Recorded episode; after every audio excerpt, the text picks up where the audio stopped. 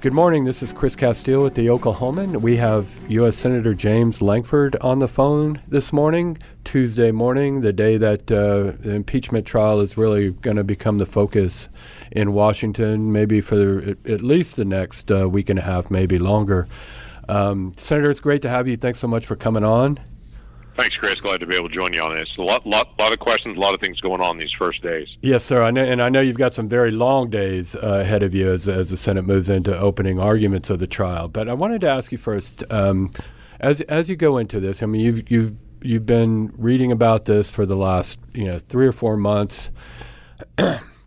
Let's. Let, I want to talk, ask you first about the phone the phone call with the uh, the the new Ukrainian um, leader uh, that that started all. That's basically at the root of all this, and and just ask you, the president has, has several times said that phone call was perfect. Was that phone call perfect? Yeah, well, that, actually, the, it doesn't matter one way or the other if the phone call is perfect. The first question that the Senate has to actually resolve is is that phone call impeachable? Mm-hmm. Uh, do you remove a president from office based on that phone call? Uh, the House, as we look through the documents and their description of the phone call, is this is something the um, founders would have been terrified of. This is a terrible thing. Uh, they they write it out like it's a Hollywood script. As you read through their legal brief, you read the House, uh, the White House legal brief, uh, and it is this is perfectly within the bounds of uh, executive authority to be able to have this kind of dialogue. There was no quid pro quo. Uh, there was no withholding from funds uh, past the legal date. Uh, there uh, was no requirement uh, that there was a meeting with President Zelensky face to face with President Trump. And so the arguments that the House is making fall on its face. So it, it really seems to boil around in the opinion of the House that the president intended to have quid pro quo, but actually didn't have any kind of quid pro quo with uh, President Zelensky, but because he intended to, he should be removed from office. Let, me just ask you real quick on that um, before we move on.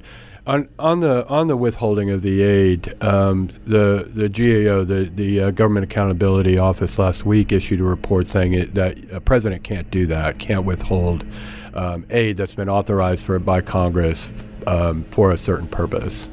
What what's your reaction to that? So the obviously the Office of Management Budget has a very different opinion on that, and uh, that type of report that uh, GAO released is released out dozens of times a year, every year. Uh, it was during the Obama uh, time period, for instance, when President Obama used uh, funds uh, with Guantanamo Bay, and he released some prisoners from Guantanamo Bay. The GAO immediately released out a report saying a, a, White House can't do that. That's not appropriate. That's not consistent with law. Uh, there were actions with the uh, government shutdown and funding with the government shutdown. Uh, whether fees can be used, what happens, how can it be done, uh, where GAO released a report saying, yeah, you can't do that. So it's very typical to be able to see that. I know it got a lot of news, but that type of report from GAO is pretty common uh, to be able to uh, give information to the Congress that, hey, the executive branch has taken this action uh, that they need greater accountability on. Uh, and then, then it becomes a conversation of what to be able to do about it. Uh, but that is certainly not an impeachable offense. Otherwise, we would have impeached President Obama multiple times uh, for that same type of report that was done during that time period. Let me ask you about the witnesses. I, I, I think after, um, and, and, please correct me on the process uh, steps if, yep. if, if, I'm wrong, but um, after you hear opening arguments, um, which could last. Uh, I think each side is getting 24 hours uh, over four days. But uh, is there going to be a vote right after that on whether to have witnesses, and, and where do you stand on having witnesses? Yeah, so this is the same process that was done during the Clinton trial period. There's no deviation on time period and when uh, a, a call for witnesses would actually occur. Each side, the House managers will get 24 hours, then the White House will get 24 hours uh, to be able to make their opening statement. After that, senators will get 16 hours to be able to ask any question they want to ask on any topic. Uh, those questions will be done in writing. Uh, so after we've heard both sides of the argument, we've heard 16 hours of questioning, or up to 16 hours of questioning from senators. Then at that time period, there'll be a vote on whether there is a need for additional witnesses or additional testimony or additional evidence, written evidence. That's the same time period in the same way it was done during the Clinton trial. At that time during the Clinton trial, uh, there was a bipartisan agreement. They needed to be able to call back some witnesses. Uh, there were three witnesses that were called uh, back. They were all witnesses that the House had already talked to and had already interviewed. Uh, there were not live witnesses; they were done by deposition at that time. Uh, those depositions were then completed, and that information brought to the Senate for them to be able to help uh, make their decision. So th- this is the same process uh, that we went through in 1999 as a country. Opening statements, questions from senators, and then a decision if additional evidence is needed or additional witnesses are needed. And we'll see that happen again this time. Have you made up your mind on that, whether the, whether you'll need additional evidence, documents, uh, or uh, witnesses? I've not because I've not heard both sides of the story on it. On it, obviously, uh, I've read through all the documents. I've read through the briefs. I don't see initially uh, any additional witnesses that I need based on what the House is bringing. Uh, obviously, the the the uh, trial in the Senate is not a fishing expedition. Uh, this is not trying to prove innocence.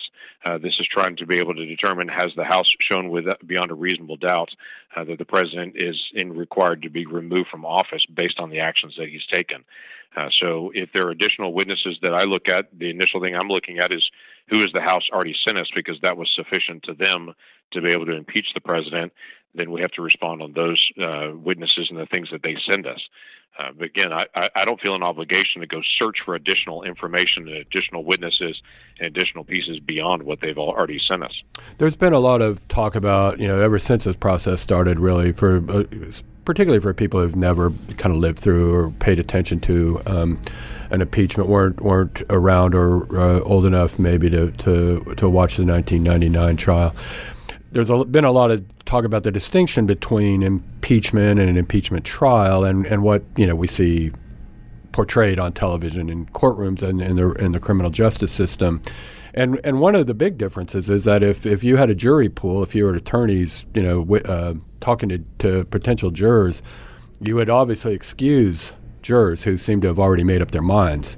Right. Um, and clearly, um, a lot of people on in this trial or in the Senate have already made up their their minds on this um, on both sides. So, uh, right. how how can this be anything but kind of a um, I don't know, it's kind of theater uh, since since you yourself have already said it wasn't an impeachable offense. At least what you heard on the phone call. Sure. How yeah. how can what's the point? So th- this this is something that the founders put into our Constitution to make sure if there was something so vile uh, that everyone saw it as a crime, they saw it as a high crime or misdemeanor, uh, that they viewed that this is going to be damaging to the republic. And they're at the beginning stages. Uh, their biggest concern were what if a president of the United States was secretly receiving money from the French government or the British government, and they were the chief executive of our country, they're receiving bribes and they're actually working for the benefit of another country. And you can understand in a brand new country how that would be a big issue. Uh, but this trial is very different than any other trial, uh, as you mentioned before. It is not to determine are they guilty of a crime, because in 1999 there was no question that President Bill Clinton was guilty of a crime. He lost his law license. He perjured himself under oath. Uh, so he had other consequences even as he left office uh, that he faced because of his actions and his official actions that were there. Uh, but at that time, it was determined yes, he perjured himself. Yes, he lied under oath. Uh, but no, it's not a big enough issue to actually remove a president from office. Uh, it was the same issue in uh, 1868 for uh, President Johnson. Uh, there was no question that they he violated the act that Congress had passed to prevent the president from firing President Lincoln's team. They they wanted President Lincoln's team to be there. He removed some of the people from President Lincoln's team in violation of the act that Congress had passed. So there's no question about that. The question is, is that a, an issue that you should be removed from office for? Uh, so this is a different kind of trial. It's not just about guilt or innocence. It's does it rise to that level? Because the the punishment is the conviction in this case. Uh, it's very different than what you would have. You could have some folks in a normal trial be convicted guilty, but then have a very light punishment. Well, that that's not so in this one. The only decision that the Senate has is should the president be removed from office or not. Does it rise to that level? And you're right. The, the, the trial's different in many ways. Uh, the jury, uh, we all know uh, the president, obviously. You would be excused from a jury if you knew the defendant. Uh, we've all read briefs ahead of time. You can't do that. Uh, we'll all be able to take notes during the trial. You can't do that in a normal trial if you're in the jury pool. And one of the biggest issues if, is if the Senate disagrees with the judge, the Chief Justice of the Supreme Court. If we disagree with one of his rulings, literally we can rise as senators and vote over the judge. Uh, in a normal trial, uh, the jury could never step up and say, no, we disagree with the judge and how he's handling this, and we're going to overrule the judge. Uh, but we're receiving evidence, and that evidence is what the House sends us. We read it, we research it, we make a decision based on that. Does it rise to the level of removal from office? Senator Lankford, thank you so much for coming on this morning. I mean, this is a first for you as well. I'm sure it'll be very interesting, and that you'll have some uh, good insights for us uh, when it's done. I hope uh, we can talk to you again then. And thanks yeah, so much again. Yeah, glad to be able to do that. We're actually doing a, a Facebook Live every single night after uh, the uh, after the trial is over each day, uh, so I can kind of give my feedback here, the notes that I had sitting in it all day long. Here's what I saw, and here's what I perceive is coming next. So we're trying to keep people up to speed as much as we can because it is such a different kind of process. Allows you to talk when, uh, as as we we've we know, uh, it's a it uh, punishable by by the pain of imprisonment. imprisonment. The, term, the term that for you to talk during the trial. Imprisonment if we talk during the trial. So we'll. I, I haven't gotten definition yet. If I pass a note to the person next to me, if I have pain of imprisonment, or if it's only talking, we'll find out. Thanks, Senator. Thanks, Chris. I have U.S. Senator Jim Inhofe on the line to talk to us about uh, the trial coming up, his second impeachment trial, by the way. But um, first, Senator, I, just wanted to uh, talk to you about uh, last week. You had to leave the Senate uh, during some of the preparation for this um, for a family emergency. Um, uh, can you can you tell us about that? Yeah, I, I can, uh, Chris. My I was here in Washington on Monday and uh, late Monday night, early uh, Tuesday morning, my wife had a, a, mild stroke, and I went back. And uh, ironically, I was to be on a very uh, extensive uh, interview that morning, which I did keep, but I had to do it from the from the airport in order to get back to be with Kay. She's progressing nicely. She uh, had no damage was done from the stroke. Senator, I'm very sorry to hear that, and I, and I hope hope for the best. Uh, um, I know she suffered uh, some some health problems uh, last year that she was still recovering from. So um, uh, that's right. She had had had an accident, and this is somewhat related to that. But uh, she's doing very well right now, and, and uh, is doing therapy. All right. Thank you for that update, Senator. Um, it will might be a little bit difficult for you to, to focus uh, on this, and or at least uh, I guess you'll you will have everything in perspective as you sit through these uh, these hours of uh, testimony. And um, I just wanted to ask you first about about the the impeachment articles themselves, and about the phone call that is at the root of these uh, impeachment articles. Um, the president, the the Democrats uh, who who voted for the impeachment have said that that, that phone call. Um, uh, implicated him in a scheme to withhold military aid to the Ukraine in exchange for uh, that country to investigate Joe Biden and his son. Biden may be uh, the president's political rival next year. The president has said that the phone call was perfect. What what do you think of the phone call? I'm sure you've read the transcript, or at least what the partial transcript that was released. No, yes. Uh, well, first of all, did, uh, the president was acting as a president should, and there are some things that have taken place. And of course, as you know, he is uh, he's the the one who's making the determinations as to what our relationships should be and are with the different countries. And so I've I've studied everything that was presented in terms of phone calls and uh, and feel that the president was acting within his uh, responsibilities. And I, I think that uh, we've sat through a very lengthy House event that I've never seen anything like uh, in in in, in and I'd only like to remind our, our our people in Oklahoma of three things. The the House had 17 witnesses that testified before the House. Not one of the 17 witnesses had firsthand knowledge. It was all hearsay. That's never happened before. Se- secondly, there is no crime that was committed. Now, we had three other times in history President Johnson, President Nixon, and President Clinton. They were all uh, they were all in, uh, uh, uh impeached. But well, Nick, Nixon not, was not. But um, go ahead. I'm sorry. Not not not removed from office. well, Nixon wasn't imp- formally impeached. I just uh, uh, um, he, okay. he left before he, the House. Well, he yes, right before it was going to happen, and um, and uh, but anyway, not any of the one of the three of those uh, actually committed a crime, and uh, uh, or they committed crimes, but this president has not committed a crime. And the last thing is that there are two things that they found them guilty of. One is abuse of power, and the other is obstruction of Congress. Neither one of those are uh, impeachable offenses, and I think it's important for people to know that. And the reason I say that is because this the national media is very decidedly against Trump, in spite of the fact that all these good things are happening with the economy and with the rebuilding of the military and the judges. And, uh, still, they don't like this guy and they, they hate him with a vengeance. And so that's what's different about this trial or of this, this event and what happened during the Clinton years and uh, and so I think it's important to re, for people to respond to the the real truth of what is happening today because they're not hearing it on a lot of the media. Senator, you you remember from uh, the 1999 trial and the and the lead up to it uh, of, of then President Clinton, the whole debate over whether they should have witnesses, and there was at least you know, kind of a, uh, a, a, short, I think, uh, um, discussion among senators about whether Monica Lewinsky, the intern, kind of at the center of the of the um, whole controversy, whether they should bring her into the Senate chamber to, to mm-hmm. testify. And you, are having some of the same debate now about witnesses. You know, the Democrats want to bring in some witnesses, some former uh, members of the Trump administration maybe Rudy Giuliani and, and his associates.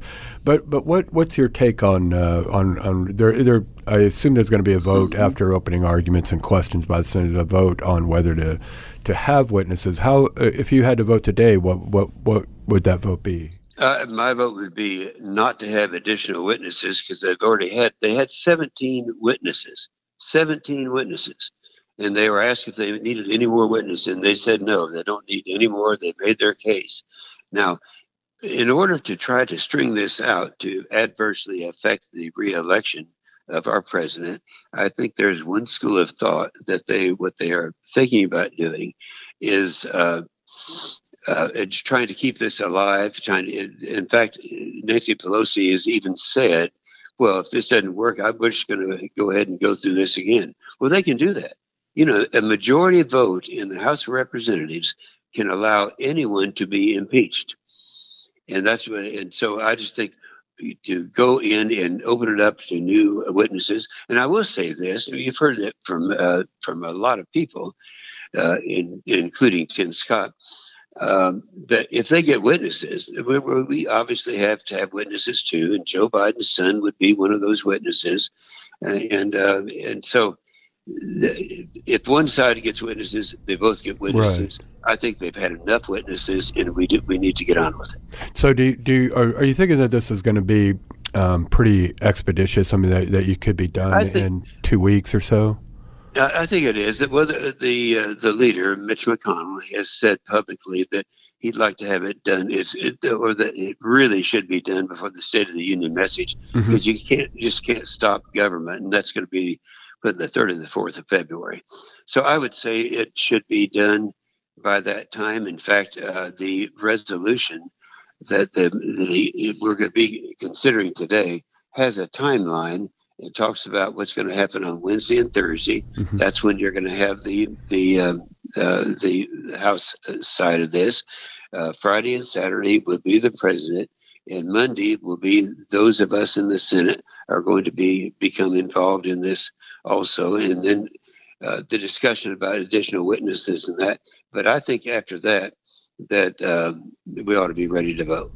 And and that vote, um, uh, it, it's a foregone conclusion, do, do, is it? I mean, do, do you, most people think that you know there there's not going to be any crossover on either side? That every Democrat uh, will vote to remove the president, and every Republican will vote against. I mean, is that how you see it I now? Would Is that say, how you plan I to would vote? say that's true, Chris, uh-huh. unless unless there's new evidence that comes up, and and I I can't imagine what it would be. Any evidence that they could find that they did, that they did not find in all of those weeks that uh, up, that led up to this point.